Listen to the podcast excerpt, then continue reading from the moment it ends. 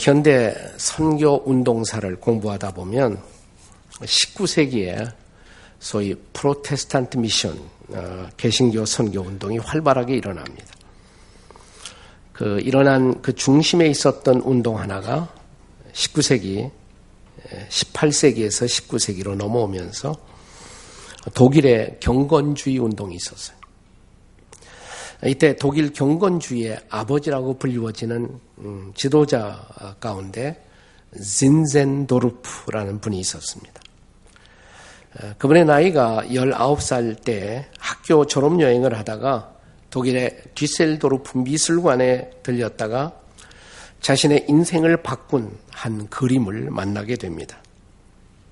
이 그림의 작가는 이탈리아 화가 도메니코 페티 라는 분이 그린 그림이었습니다. 그가 그린 이 작품 앞에서 이 진젠도르프는 오랫동안 발을 떼지 못하고 그 작품을 응시하고 있었습니다. 이 그림의 제목이 뭐냐면 보라 이 사람 이로다. 보라 이 사람 이로다.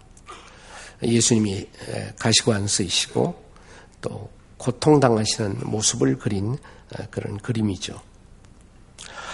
이 그림의 제목은 에케 호모 혹은 그 장소에 있었던 사람들의 발음으로는 에체 호모 이렇게 발음하기도 합니다. 근데 이 그림 아래 다음과 같은 글귀가 쓰여 있었다고 합니다. 너는 나를 위해 목숨을 버렸건만 너는 나를 위해 무엇을 주느냐. 이 그림과 이 글 앞에서 그는 마음의 무릎을 꿇고 자신의 인생을 하나님 앞에 드리게 됩니다. 그런데 오늘 우리가 읽은 이 본문에 보라 이 사람이로다라는 문귀가 쓰여진 본래의 오리지널 텍스트가 바로 오늘 본문입니다. 본문 5절인데요. 5절에 사실 이 말은 빌라도가 한 말입니다. 같이 한번 읽도록 하겠습니다. 다 같이 시작. 이에 예수께서 가시관을 쓰고 자색옷을 입고 나오시니 빌라도가 그들에게 이르되 보라 이 사람이로다. 바로 이 대목에서 나온 말이 보라 이 사람이로다. 이게 바로 에케 호모 혹은 에체 호모입니다. 우리가 이스라엘 성지 순례를 가보게 되면 구 예루살렘에 동서남북으로 두 개씩 문이 쭉 있어요. 8개의 문이 있는데 동쪽에 소위 골든 게이트, 황금문과 함께 북쪽으로 스테반 게이트라는 게이트가 있어요. 사자문이라고도 불리워지기도 합니다. 자, 이 문을 통과하고 들어가게 되면 좁은 골목길이 나오는데 이것이 바로 비아 돌로라사의 시작이에요. 슬픔의 길, 십자가의 길의 시작입니다. 이 길이 시작되는 그 지점에 우리는 거기에서 다시 한번 소위 에체 호모 알취라는 알취를 만나게 됩니다. 이렇게 옆으로 된 알취의 이름이 바로 에케 호모예요. 보라 이 사람이로다. 자, 빌라도가 예수님을 놓고 싶었지만 군중들이 바라바를 놓으소서, 예수님을 십자가에 못 박으소서 이렇게 외쳤기 때문에 그를 재판장으로 끌고 가면서 유대인들에게 내어주면서 로마의 군인들에게 내어주면서 이 사람을 보라 라고 외쳤던 그 장면을 바로 그 지점에서 일어난 사건이기 때문에 거기에 에체 호모 알취를 만들어 놓은 것입니다. 빌라도는 무의식적으로 이 말을 했지만 그러나 이 말은 인류의 역사를 통해서 오랫동안 인류를 깨우치는 영적인 메시지가 되어왔습니다. 성경 말씀의 저자이신 성령께서는 지금도 우리를 향해, 여러분과 저를 향해, 그리고 인류를 향해서 이 메시지를 전달하고 계십니다. 보라, 이 사람이로다. 혹은 이 사람을 보라. 오늘 우리는 이 말의 원출처인 요한복음 19장의 텍스트로 돌아가 그가 과연 누구인가를 함께 살펴보고자 합니다. 빌라도가 외쳤던 바로 그분, 당시의 상황에서 도대체 그는 누구이셨습니까? 아니, 지금 우리가 처한 오늘의 우리의 상황에서 그분은 누구이십니까? 그가 도대체 누구이시기에 우리는 그를 아직도 바라보고 주목해야 하는 것일까요? 에케 호모, 이 사람을 보라. 이렇게 증언된 그분은 정말 누구이십니까? 첫째로 그분은 채찍맞으신 예수이십니다. 채찍맞으신 예수. 본문에 시작되는 1절의 말씀을 다 함께 읽도록 하겠습니다. 같이 읽습니다. 시작. 이에 빌라도가 예수를 데려다가 채찍질하더라. 그냥 좀 채찍 좀 맞았겠구나. 우리는 이렇게 얼른 비상적으로 생각할 수가 있어요.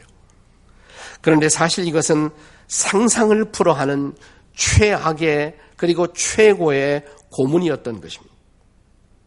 3세기의 역사학자였던 유세비우스라는 분은 이 채찍질 형벌에 관해서 이런 기록을 남깁니다. 이 채찍질을 당하는 사람의 정맥은 바깥으로 튀어나왔고 근육과 창자의 일부는 노출되기가 일쑤였다.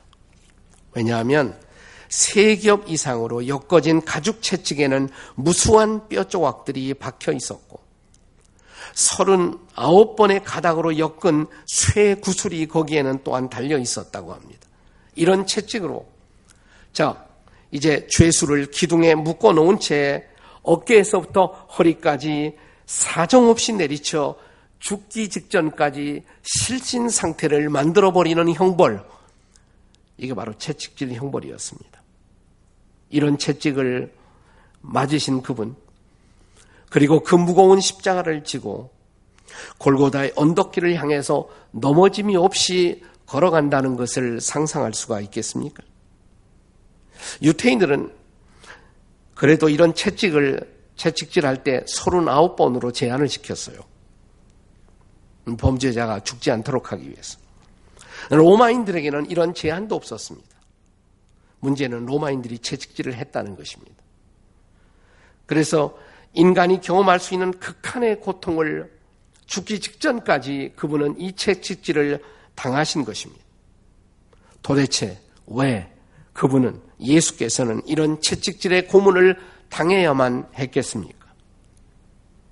신약 성경에 우리가 이 채찍질을 언급하고 있는 또 하나의 말씀을 베드로전서 2장 24절에서 우리는 접할 수가 있습니다. 같이 한번 읽겠습니다. 베드로전서 2장 24절 같이 시작. 친히 나무에 달려 그 몸으로 우리의 죄를 담당하셨으니 이는 우리로 죄에 대하여 죽고 의에 대하여 살게 하려 하심이라. 그가 채찍에 맞음으로 너희는 나음을 입었나니. 자, 우리는 바로 이 대목에서 사도 베드로가 이사야의 말씀을 인용하고 있다는 것을 알 수가 있습니다. 자, 오리지널 예언 이사야 53장 5절의 말씀을 우리도 한 번 더 묵상하도록 하겠습니다. 같이 읽겠습니다. 시작. 그가 찔림은 우리의 허물 때문이요 그가 상함은 우리의 죄악 때문이라. 그가 징계를 받음으로 우리는 평화를 누리고 그가 채찍에 맞음으로 우리는 나음을 얻었도다. 사랑하는 여러분, 그가 이런 극한의 고통을 당하심은 우리의 나음을 위해서, 우리의 치유를 위해서였다는 것입니다. 우리가 세상을 살아가면서 어떤 때 말할 수 없는 고통을 직면하게 될 때 우리는 이런 말을 토해내게 됩니다. 누가 내 고통을 알아? 누가 내 고통을 이해할 수가 있단 말인가? 그런데 그 어떤 경우에라도 꼭 한 분만은 내 고통을, 내가 겪고 있는, 통과하고 있는 이 고통을 이해하고 있는 분이 계시다라는 사실입니다. 그가 바로 예수 그리스도이십니다. 그가 바로 채찍 맞으신 그리스도이십니다. 바로 우리의 허물, 우리의 죄악 때문에 우리 대신 채찍질을 당하신 예수 그리스도이십니다. 그러므로 우리가 견디기 어려운 고통과 더불어 씨름할 때 그때 성령은 이렇게 우리에게 말씀하고 계십니다. 보라, 이 사람을, 이 사람 예수를 보라. 그는 당신보다 더한 채찍의 고통을 받으셨다고. 그리고 그분은 이 세상에 계실 때 고통받는 사람들을 결코 외면하신 일이 없다는 사실입니다. 그는 우리를 불쌍히 여기시고 때로는 말씀으로, 때로는 그의 손을 얹어 우리를 치유해 주시는 분이십니다. 성경은 우리의 고통을 이해하시고 그 고통을 담당하신 바로 그분 예수님께 나와 그 예수님에게 손을 대는 자마다 다 나음을 얻었다, 이렇게 성경은 증언하고 있습니다. 그가 채찍맞으시고 그가 고통당하신 이유, 우리의 치유를 위해서였음을 믿으시기 바랍니다. 그는 채찍당하신 예수이십니다. 우리가 바라보는 그분, 바라보아야 할 그분, 그분은 도대체 누구이십니까? 두 번째로, 그는 조롱당하신 예수님이십니다. 조롱당하신 예수. 본문의 2절과 3절을 함께 같이 읽도록 하겠습니다. 2절과 3절입니다. 시작. 군인들이 가시나무로 관을 엮어 그의 머리에 씌우고 자색옷을 입히고 앞에 가서 이르되 유대인의 왕이여 평안할지어다며 손으로 때리더라. 지금 뭐하고 있는 거예요? 이 사람들이 뭐하고 있는 겁니까? 예수님을 조롱하고 있는 것입니다. 머리에 가시관, 그리고 자색옷, 이 자색옷은 왕이 입는 옷이거든요. 네가 왕이라고 그랬지, 정말 왕이냐? 그러면서 지금 예수님을 조롱하고 있는 것이에요. 네, 이 조롱당하시고 있는 예수님, 이 아픔당하고 있는 예수님을 보십시오. 네, 말할 수 없는 조롱과 아픔 속에서 자기 자신을 내어주고 있는 이분을 보십시오. 왜 그랬을까요? 육체적 고통 이상으로 조롱은 정신적 고통이 아니겠습니까? 우리의 자존감을 무너뜨리는 사건이 아니겠습니까? 자, 마태복음 27장 41절과 42절에 보면 이런 그 당시 사람들의 행동은 분명히 조롱의 의도였음을 성경이 밝히고 있습니다. 한번 같이 읽어요. 다 같이 시작. 그와 같이 대제사장들도 서기관들과 장로들과 함께 희롱하여 이르되, 42절, 그가 남을 구원하였을 때 자기는 구원할 수가 없도다. 이것은 명백한 희롱이고 조롱이었음을 성경은 밝히고 있습니다. 여러분, 조롱과 모욕처럼 우리의 자존감을 짓밟는 사건이 어디에 있겠습니까? 그가 왜, 무엇 때문에 이런 조롱의 대상이 되어야 한단 말입니까? 그 이유는 아주 분명합니다. 여러분과 제가, 내가, 우리가 조롱받지 않는 삶을 살기 위해서입니다. 우리가 예수 믿고 누리는 가장 현저한 축복 가운데 하나가 뭐겠습니까? 저는 그것이 자존감의 회복이라고 생각해요. 이사야 43장 4절에 보시면 내게 내 눈에 보배롭고 존귀하며 내가 너를 사랑하였은즉. 우리가 예수님을 만나고 믿자마자 우리는 하나님이 나를 사랑하셨음을 깨닫습니다. 그리고 그분은 나를 보배롭고 존귀한 자녀로 삼아주셨음을 깨닫습니다. 이 놀라운 자존감의 회복, 이것이 신앙생활이 가져다주는 축복 가운데 하나죠. 자, 그렇습니다. 그렇다면 이제부터 우리의 삶은 세상에서 조롱당하지 않는 당당한 삶을 살아야 마땅할 것입니다. 그런데 과연 우리는 이런 조롱당하지 않는 삶을 살고 있을까요? 우리는 이 설교의 화두에서 보라 이 사람이로다라는 그림을, 명화를 소개했습니다. 그런데 사실은 똑같은 주제, 에체 호모 혹은 에케 호모의 주제로 비슷한 그림을 그린 다른 화가가 있어요.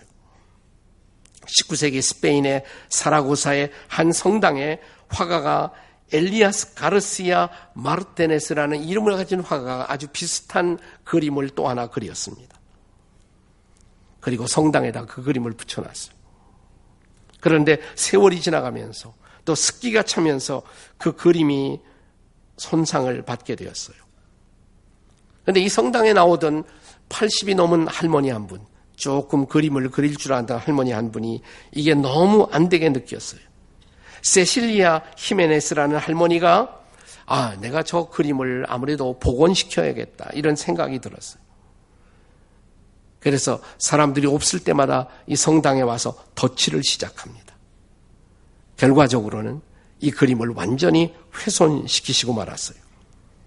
이 그림 솜씨도 별로였지만 이 소위 프레스코라는 벽화의 성질을 이해하지 못했기 때문에 이 그림을 결과적으로 망친 것입니다. 덧칠 후에 보니까 사람들이 기가 막힌 거예요. 이 그림은 더 이상 예수님이 아니에요. 사람들이 보니까 예수님이 아니라 원숭이처럼 보였습니다. 저게 원본 그림에다가 덧칠을 한 그림인데요. 네. 그래서 그때부터 그 그림을 가리켜서 사람들이 뭐라고 불렀냐면, 이 사람을 보라, 에케 호모가 아니라 에케 노모, 노모 그러면 원숭이를 보라 이런 뜻이 돼요. 원숭이를 보라. 이런 기막힌 본래의 그림의 저자의 의도를 떠나는 왜곡이 일어나는 것입니다. 그런데 사랑하시는 여러분, 오늘 우리가 예수 믿고 예수님을 우리의 주님으로 영접하고 살아가지고 우리들에게 가장 중요한 목표는 하나님의 형상을 닮아가는 것입니다. 예수님을 닮는 것입니다. 그런데 우리가 예수님을 잘못 닮아 마치 원숭이 같은 인생으로 전락한 채 오히려 사람들 앞에 조롱의 대상이 되고 있는 인생을 살고 있는 것은 아니에요? 오늘 예수님이 한국 사회 속에서 우리의 잘못, 교회들의 잘못 때문에 원숭이처럼 조롱되고 있는 모습은 아닌지, 그렇게 한 해가 저물어가는 것은 아닌지라는 안타까운 마음이 있습니다. 우리의 잘못 덧칠한 인생의 결과 때문에 말입니다. 예수님, 그는 누구이십니까? 우리의 잘못 때문에 아직도 지금도 조롱받고 계시는 예수님.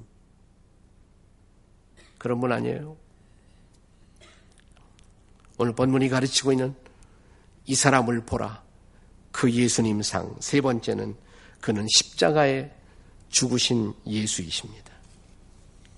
본문의 16절을 보세요. 본문 쭉 읽어 내려가면 이제 16절에 도달하는데 다 같이 읽습니다. 시작.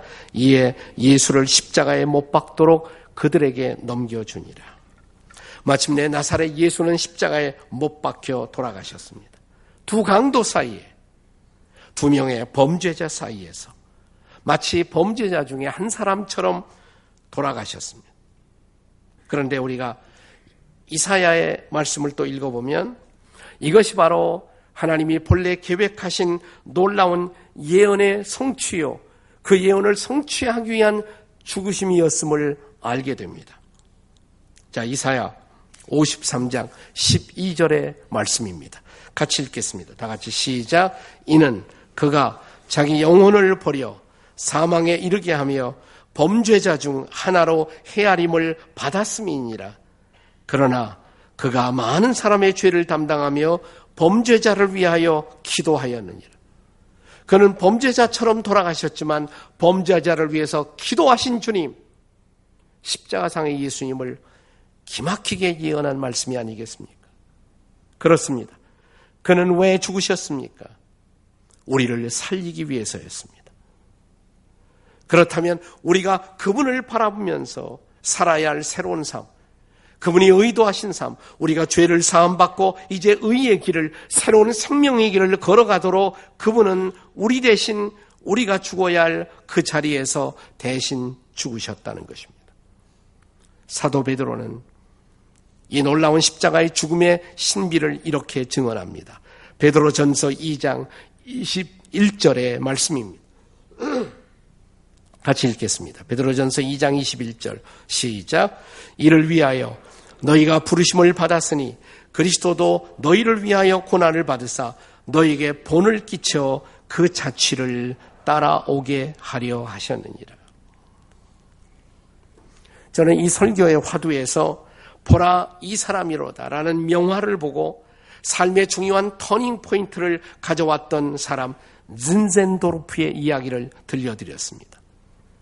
네, 세월이 지나간 후 똑같은 도시, 독일의 뒤셀도르프에 똑같은 그림, 에케 호모라는 이 그림을 보고 자기의 인생이 변화되는 또 하나의 사건을 경험한 사람이 있어요. 이 사람의 이름은 1836년 영국에서 태어난 프란시스 리들리 해버잘이라는 이름의 여인이었습니다. 성공의 목사님의 2남 4녀 중에 막내딸로 그녀는 태어났습니다. 행복한 가정에서 행복하게 자라났지만 구원의 확신이 없었어요.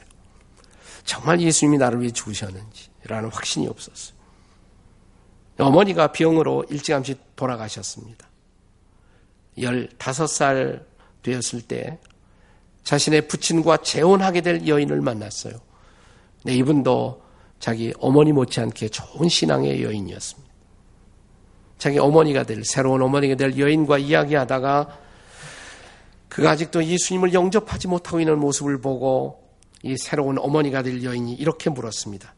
지금 예수님을 믿지 못할, 받아들이지 못할 어떤 분명한 이유라도 있나요? 그리고 마침내 그날 그 자리에서 그녀는 예수님을 영접하게 됩니다. 그리고 그 다음에 자기 나이 16살이 되었을 때 부친이 병 요양을 위해서 독일의 뒤셀도르프로 갈 때 아버지 따라 동행하게 됩니다. 독일 학교에서 잠시 공부하게 된 어느 날 미술관에 갔다가 도메니코 페티의 유명한 그림 zinzendorf를 변화시켰던 이 그림 앞에 이 여인도 서게 됩니다. 보라, 이 사람이로다. 에케 호모. 그림도 그림이지만 그 그림 아래에 쓰여진 글이 그녀의 마음 깊은 곳에 찔림을 주었습니다. 난 너를 위해 고난을 받았건만 너는 나를 위해 무엇을 했느냐. 그녀는 수첩을 꺼내서 그 글을 자기 수첩에다가 적었습니다. 그리고 돌아와 그 글의 의미를 묵상하면서 자기의 인생을 주님 앞에 드립니다. 저도 이제 주님을 위해서 살겠어요. 주님 앞에 내 인생을 드리겠어요. 그리고 그가 써온 짤막한 그 문구를 가지고 그는 한 편의 시를 만들고자 시도했습니다. 근데 이 시가 잘 완성이 안 되는 거예요. 완성이 안 되니까 어느 날 그 미완성의 시를 그 파이어플레이스에다가 벽난로에다가 불이 타는 벽난로에 집어넣었어요. 근데 던졌던 그 미완성의 시가 적혀있는 종이 쪽지가 다시 바깥으로 튀어나왔어요. 타지 않았어요. 이상한 일이다. 어쩌면 이 시를 내가 간직해야 할 필요가 있는 모양이다. 그 시를 간직했습니다. 미완성의 시를. 고향으로 돌아왔어요. 영국으로 돌아왔어요. 어느 날 아버지와 대화하다가 아버지에게 그 시를 보여주게 되었어요. 아버지가 가만히 그 시를 읽더니, 완성되지 못한 시를 읽더니 자기 딸에게, 야, 좋은데 이 시를 완성해보지. 드디어 그 시를 그녀가 완성하게 되었습니다. 그래서 탄생한 시가, 찬송시가 우리 찬송가 311장의 시예요. 찬송가 311장. 내 너를 위하여 몸버려 피 흘려 내 죄를 속하여 살 길을 주었다. 널 위해 몸을 주건만 너는 무엇 주느냐. 널 위해 몸을 주건만 너 무엇 주느냐.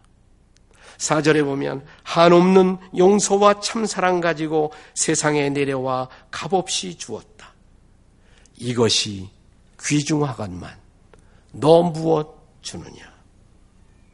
그때 이후로 그녀는 소위 찬송시를 작시하는 찬송 작사자의, 시인의 길을 걷게 됩니다. 수백 편을 찬송시를 작사했어요. 이 여인이. 비록 43세의 짧은 인생의 삶을 살았지만 수많은 시를 남겼고 이 시 가운데 적어도 7편 이상은 우리 찬송가에도 기록되어 있습니다. 여러분, 제가 십자가에 대해서 가장 좋아하는 정의가 있습니다. 십자가란 무엇일까? 한마디로 저는 십자가를 이렇게 정의하고 싶어요. 우리의 과거를 파묻고 새로운 미래를 위해서 다시 일어날 수 있는 곳. 예수님 십자가에 왜 돌아가셨습니까? 우리의 과거의 허물, 우리의 죄를 짊어지고 십자가에 피 흘리고 돌아가신 그분. 우리의 과거를 파묻기 위해서. 그는 왜 부활하셨습니까? 우리의 새로운 삶의 안내자가 되기 위해서. 그렇습니다. 우리를 위해 죽으시고 우리를 위해 부활하신 예수 그리스도. 오늘 우리는 금년의 마지막 주일을 지금 지나고 있습니다. 2017년 이 한 해 동안에 우리가 파묻고 싶은 우리의 허물, 우리의 실수들, 이제 그리스도가 우리의 과거를 짊어지고 십자가에 돌아가셨다면 이제 그리스도와 함께 그 과거를 파묻으십시오. 그리고 부활하신 그리스도와 함께 일어나 그가 인도하시는 새로운 길을 꿈꾸십시오. 새 생명 가운데, 하나님의 의 가운데 그분이 인도하시는 그 길을 걸어갈 꿈을 꾸지 않겠습니까? 이렇게 십자가에 죽으시고 부활하신 예수 그리스도, 그는 오늘도 여러분과 저를 향해서 이렇게 십자가에서 묻고 계십니다. 나 너를 위해 내 몸을 주었건만 넌 나를 위해 무엇을 주느냐? 기도하시겠습니다.